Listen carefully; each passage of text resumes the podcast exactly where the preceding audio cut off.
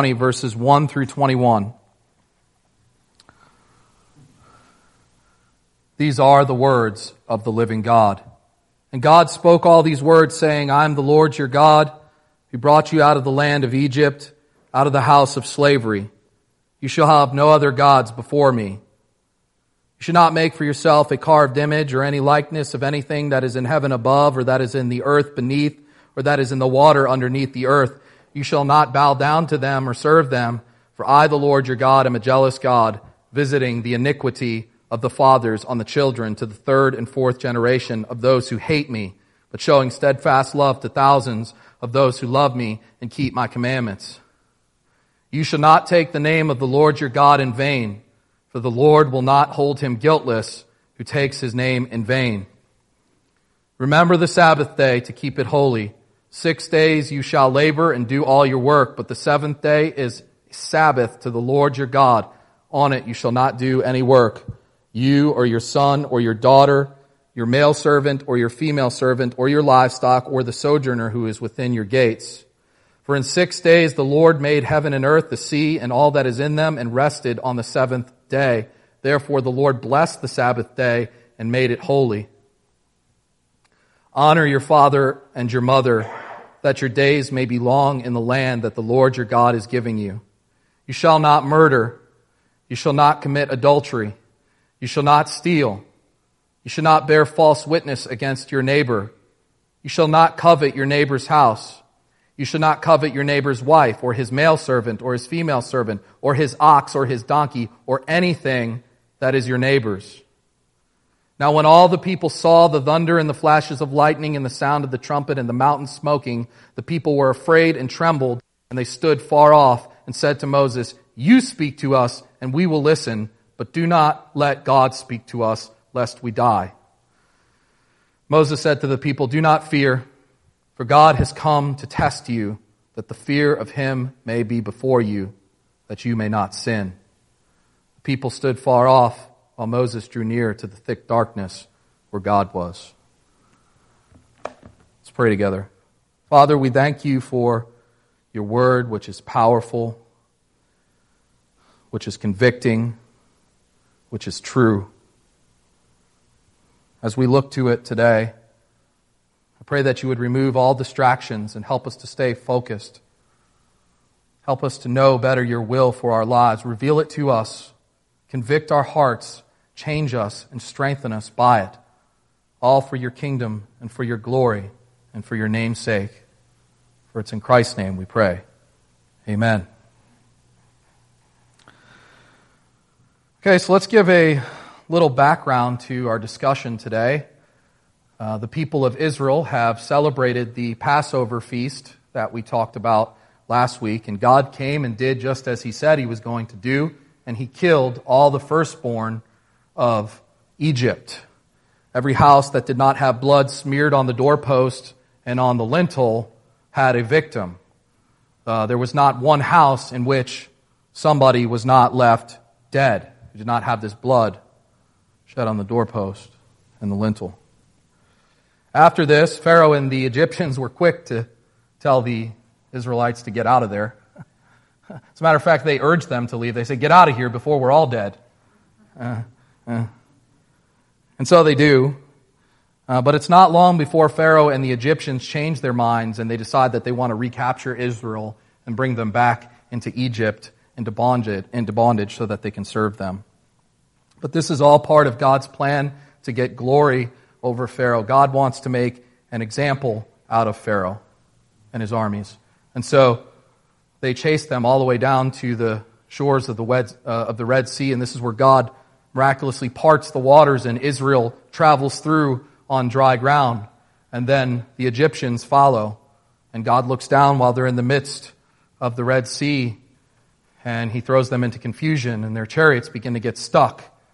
And God decides that he is going to destroy the whole army, so he lets the two walls of water down, drowning Pharaoh and his army. Israel stands on the other side in victory, looking at their defeated enemies washing up on the seashore. God has literally put the enemies of Israel under their feet, and now Israel will travel with Moses as their leader down to Mount Sinai, where God will reveal his law to them, his will for their lives. God has redeemed his people from the bondage of Egypt, and he has defeated all of her enemies. He's given her a new destiny and a new hope with the promise of a new land to dwell in, and he will now give them a law to instruct them on how they are to live. God has proved to Egypt and to all of her gods that he is the God of gods and that the Hebrews are his people. If you remember, God made a promise long ago. Well, we didn't go over it in our study, but uh, back in Genesis 15, God promised Abraham that one day his people would go into bondage in a foreign land. But later, God would judge that nation and he would bring his people out with many great possessions. And God has ju- he, he's done just that for Israel here in our story today. Yahweh is the God of Abraham, Isaac, and Jacob. He's the covenant keeping God. He is the God of Israel. And it is on the basis of who he is and what he has done that he now commands his people to keep his law. And here we see God reveal a new covenant to uh, the people of Israel, which is really just an extension of an old one. If you remember uh, in our study, you've been following along, God made a promise back in Genesis in the garden at the beginning that said that he would undo wickedness and corruption and put it underfoot at the hands of his people. And he has been doing that, and he continues to do it. When Abraham came on the scene, God promised to make his descendants as numerous as the stars of heaven and to give them a land to dwell in. And from that land, God would extend righteousness and peace out into the world. But while Abraham's people were in Egypt, God has formed them into a nation. It is a nation of people numbering uh, upwards in, uh, in the upwards of 2.5 million people. And those people are now on their way to the land that God has promised to give them. And while they are on their way there to inherit it, God gives them a law to live by. So you see, God's keeping that original promise that we've talked about to exterminate evil in the world through a people that He has set apart for this very purpose. It's on the basis of that very covenant that God appeals to Israel here on Mount Sinai, on uh, Mount Sinai, excuse me. If you look back in verse 2, he says, I am the Lord your God who brought you out of the land of Egypt, out of the house of slavery. That is, I am Yahweh. I am the uh, covenant keeping God, the God of Abraham, Isaac, and Jacob. God with this name is reminding Israel of who he is and what he has done. He says, It's on the basis of who I am and what I have done for you that you are now to obey me. This is to say, God appeals to his people by grace. I don't know if you picked up on that. But here we have the giving of the law to God's people, and he begins with grace. He begins with the covenant. He begins with the promise. He says it's on the basis of who I am and what I've done, on who I am and what I've done that I now command you to, uh, to keep this law. And that is the first thing that I want to point out for us today here in our sermon. God's law is never divorced from His grace, and His grace is never divorced from His law. And this is crucial. This is a fundamental uh, concept for you to understand if you are a Christian sitting here today. God does not come to you on the basis of what you have done. He comes to you based upon what He has done. You start with God in a relationship of grace.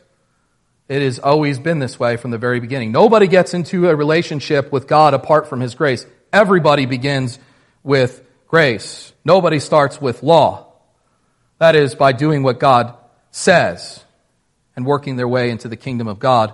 Nobody gets into a relationship with God by virtue of what they have done, but rather God starts a relationship with you by His grace, and He tells you then to obey Him based on that grace. He says, I'm the one who delivered you, now obey my voice.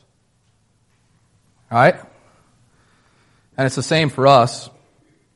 Paul, towards the end of his letter to the Romans, says this very thing. After he gets done unpacking the gospel of the grace of God and all of its implications for the life of the believer, he says, Now be a living sacrifice.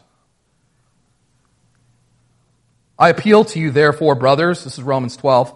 I appeal to you, therefore, brothers, by the mercies of God, to present your bodies as a living sacrifice, holy and acceptable to God, which is your spiritual worship. Paul looks back on the gospel of the grace of God and all that God has done for us in Jesus Christ, and he says, in view of this mercy, in view of all that God has done for you in Jesus Christ, now obey me. Be a living sacrifice. Present your bodies as a living sacrifice. This is to say, obey the will of God for your life. It is your spiritual worship. That is to say, it's how we are to respond to God. It's our it's our reasonable service. It's the only logical thing that you would do now in response to all that God has done for you is serve Him. Brothers and sisters, God says to us today the same thing that He said to Moses and Israel on Mount Sinai. In view of all I have done for you, look back on all that I have done for you, how I drowned all of your enemies in the midst of the Red Sea. I put them under your feet, literally, and I've brought you out from the bondage of your enemies. Now serve me. And doesn't he say the same thing to us in Christ? God has delivered us from this present world that is now perishing, which can be symbolically referred to as Egypt. And he has brought us through the waters of the Red Sea, which is signified by our baptism. He has made us to stand on dry ground, having defeated all of our enemies on the cross for us sin, Satan, and death, and now he says, Obey me. We are those who are standing on the shores of the Red Sea, having been redeemed from the bondage of our former lives and out of this world that is perishing into a new world that God is giving to us in Christ Jesus. He is leading us now into the promised land. Friends, today we are in this wilderness wasteland that we sometimes refer to as life. And while we are here, we are to obey Him. he's, he's given us his law to, to live by, and we're not to treat it as some trite thing. The law of God is not to be divorced from the life of the believer. You say, but oh, that was, that was then, Pastor Chris. This is now. You know, that, that was back in the Old Testament, that law. We're not under law anymore, we're under grace. Wrong if if you've heard the, the text that says we're under grace now and not under law explained in that way, it's an improper application of that text. What it means now to be under grace and not under law uh, is that you are now living in a day in which Jesus has forgiven all your sins. God has forgiven you through him, who, by the way, kept the whole law perfectly. And now he has given you life through his Spirit so that you can now obey the law. the only difference now um, is that God's Spirit is being poured out in a greater measure upon a greater number of people, whereas then it was concentrated among one people in Israel, the covenant people of God, of which we have now been made a part. See, so it all fits together. So, the, as to the question um, whether we are to obey the law of God or not, the answer is yes. Yes, you are to obey the law of God. You say, okay, Pastor Chris, well, then which laws should we keep? Well, there's a good summary of them right here for us in the Ten Commandments. That is what the Ten Commandments are. They are a summary of the moral law of God. We read that this morning together in our confession. Uh, every other law that we see throughout the Old Testament, in, for instance, in Exodus chapter 21, 22, and 23, and throughout, uh, those particular laws there are referred to as case laws. Those are just further expansion, expansions and applications of the ten laws that we see right here. This is to say, the rest of the law of God unpacks these ten for us. It shows us how to apply them in our society and in our relationships with one another and with God. Uh, the Proverbs are a perfect example of this. The Proverbs are just applications of the law of God to a particular life situation. What the writers of the Proverbs have done is they have taken the law of God and they have meditated on it, and they have um, gleaned principles from it, and they, have, and, and they are now applying them uh, to their life situation, which is wisdom. That's taking the law of God and the principles contained therein and applying them to your life. And that is what we are to continue to do with the law of God.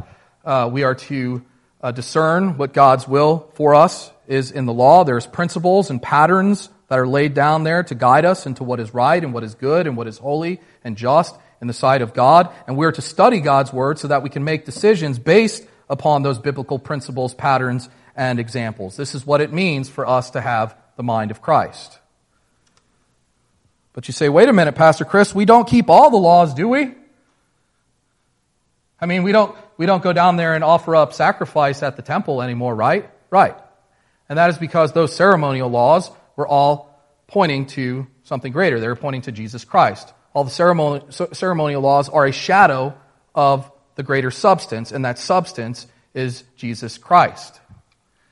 Um, all of the laws concerning the temple and the priesthood and the sacrifice, they are all now f- fulfilled in Jesus through his life, death, burial, resurrection, and exaltation. He has fulfilled them and he does fulfill them. Jesus is now our high priest. There's the priesthood. He has offered up the one sacrifice for sins in himself, and the church is his temple in which he now dwells. So it's not as if these laws have been done away with, but we can say that they are continuing to be kept through Christ and the church. And you say, what about all the civil laws?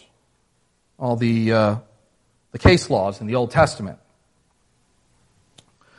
Well, again, we have to understand that we're living in a different historical epoch. Um, some things have changed as a result of the death and resurrection and exaltation of Jesus Christ. Namely, he's seated on, he's seated on the throne and he's reigning as Lord of all. He is the King of all the world. so we have to take those laws and apply them according to our particular redemptive historical situation in which we are living. Those laws that, that applied particularly to one group of people in one land with one particular form of government, namely a theocracy, have to be expanded on according to the redemptive era in which we're now living. Christ is now seated on the throne as king over all the world. There's no longer just one people in one land with one particular form of government, but God is bringing all of the governments of the world into subjection to himself through the preaching of the gospel. And again, there are still guidelines and principles in the civil law by which our lands and our civil leaders are to be governed. They are all accountable to Christ, for he is king. So the law of God stands, it remains. Uh, but with respect to these ceremonial laws and these civil laws that we have mentioned, they are being kept now in different ways in accordance with the changes that have taken place in redemptive history. Now, what are we to make of these Ten Commandments? Well, I think a good way to understand them is horizontally, uh, excuse me, horizontally and vertically, right? Um, the first four can be understood vertically, that is with respect to our relationship to God. They deal with our relationship to Him. And then the, the, the other six are horizontal, they have to do with our relationship to one another. the first four laws, which are known as the first table of the law, include things like worship the one true God, worship of the one true God, and not worshiping this one true God according to images and not taking his name in vain, and honoring the Sabbath and keeping it holy. So you see how these laws refer to our relationship with God, right? They're all given with respect to him and how we respond to him. This is the vertical aspect of the law. These four laws are, are given and prescribed to show us the proper ways in which we are to approach God. They give us a summary of what God expects from us. And in order for us to maintain a right relationship with God, these laws have to be kept and adhered to. We must understand that uh, God has revealed himself to us in Holy Scripture, and we can't just go and approach him any old way. We must approach him in the ways in which he has prescribed for us to do so. Uh, we cannot create a God in our own image, uh, something to our liking, and just worship him, because that is idolatry. That's why God clearly reveals himself to us in the scriptures. We worship a God who has made himself known to us in word, and it is in accordance with that word that we are to know him and to worship him. And sometimes you, you hear people say things like, oh, my God would never do this, that, or the other thing. And when, when you hear that uh, sort of response, you have to ask yourself the question uh, what God is that that they are referring to? Is it the God of the Bible that they're saying would never do this, that, or the other thing? And the only way that we can know the answer to that question is by opening up the scriptures and looking what God says about himself and about our relationship to him. Moreover, God has prescribed the ways in which we are to worship him. You cannot worship the God of the Bible just in any old way. We do not worship God on a whim, uh, uh, thinking, oh, just because it feels right, it must be right. Um, no, you can't, you can't do that. Um, the God of the Bible has been very careful to reveal to us the ways in which he is to be approached because ever since the fall of man, man has sought to pervert the true worship of God. That is what it means to be fallen. You don't worship God rightly. That's what it means. Your intuitions are not right. Your intuitions are flawed because of, thin, uh, uh because of sin, and therefore God must tell us how he is to be worshiped. And so, first of all, in the first table, God reveals to us who he is and how he is to be worshiped. Next, the second table of the law tells us about our relationship to our fellow man. This is to say, it tells us about how we are to correspond to one another on a regular basis, how we are to be in relationships with one another, how we are to deal with one another, how we are to treat one another. In the second table of the law, we find the commandments honor your father and your mother, do not murder, uh, do not steal, do not commit adultery, do not covet your neighbor's stuff. And we see how all of these laws uh, affect our relationship with one another. It's the horizontal aspect of the law, how we are to deal with the person that we see standing in front of us and around us.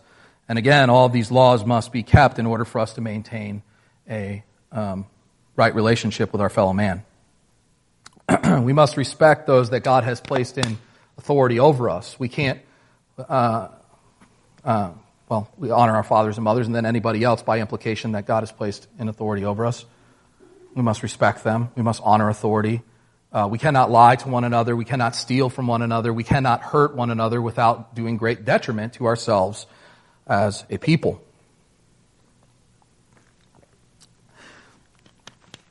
Jesus sums up all these laws for us in two commandments love God and love your neighbor. You see that? all with respect to God and with respect to our neighbor. It's the Ten Commandments in sum. Love God and love your neighbor. As a matter of fact, when he is questioned about what the greatest commandment in the law is, he says, You shall love the Lord your God with all your heart and with all your soul and with all your mind. This is the great and first commandment, and a second is like it. You shall love your neighbor as yourself. On these two commandments depend all the law and the prophets. Literally, he says it is upon these two commandments that the entire law hangs law is hanging utterly off of these two commandments. In other words, you can take all of the laws and put them in one of these two categories. You can put them under the uh, heading of either love God and, uh, or love for neighbor. Paul later tells us that the whole law is literally fulfilled in a single word or statement, namely, love your neighbor as yourself. But how can this be? How is love for one another the fulfillment of the entire law? I mean, there are 613 commandments in the Old Testament. How can this one command to love one another be the fulfillment of them all? And by the way, this idea of love is not uh, a new or novel idea with Jesus and with Paul. When Paul and Jesus tell us to love our neighbor, they're quoting Leviticus.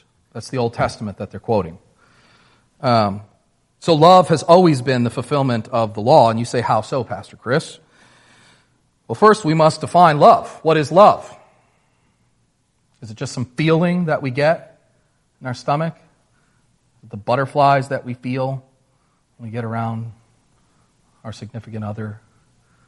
Is it just some idea? According to the Bible, biblical love is nothing other than keeping the commandments of God. 1 John chapter 5 verse 3. Love is nothing other than keeping the commandments of God. That's how love is defined biblically. It's obedience. Obedience to what God has told us to do. And what has God told us to do? Love God and love our neighbors, right? Let me ask you this. Is it possible to love God while at the same time hating your neighbor? Or vice versa, is it possible to love your neighbor while at the same time hating God? Is it possible to say, oh, I, love God while at the same time sleeping with your neighbor's wife and stealing all of his stuff? Well, no. Because when you're doing that, you're breaking the very law that God gave you, which says that you're to love your neighbor as yourself. You're not loving him. Oh, yeah, it's, I love you, God, but I'm doing all this stuff that you told me not to do. it doesn't work that way. It doesn't work that way. And likewise, one cannot say that they love their, their, their neighbor um, while, at the same, while at the same time hating the God in whose image they are created. At that point, uh, they are loving for the wrong reason, and it's most likely a selfish um, motive or worldly ambition. In short, nobody can love their fellow man rightly unless they love God because men are sinners and their hearts are darkened and therefore they don't love in the right way. Does that make sense?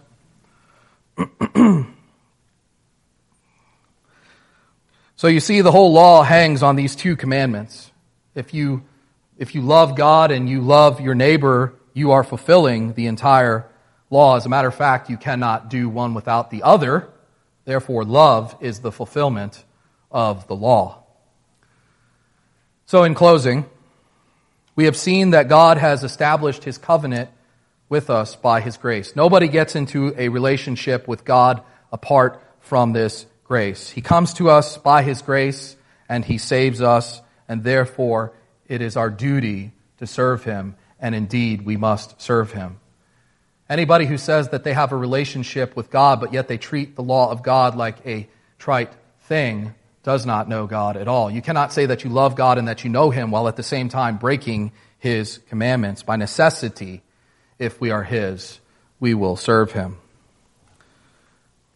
God has revealed His will to us for our lives, and we must know it, own it, obey it, and walk in it.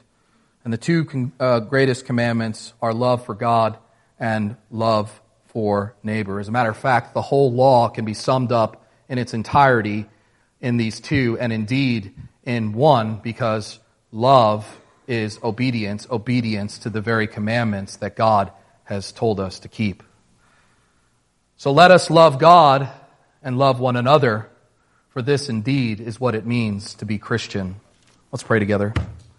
Father, we thank you for revealing your will to us for our lives. We are fallen, sinful creatures, and we do not do that which is pleasing in your sight on our own initiative. We thank you that you have clearly revealed to us the ways in which we are to serve you, the ways in which we are to worship you, and the ways in which we are to deal with our fellow man. Help us to study your word and to glean principles from it so that we might do that better, so that we might know your will for our lives in every single circumstance. For it is in Christ's name we pray. Amen.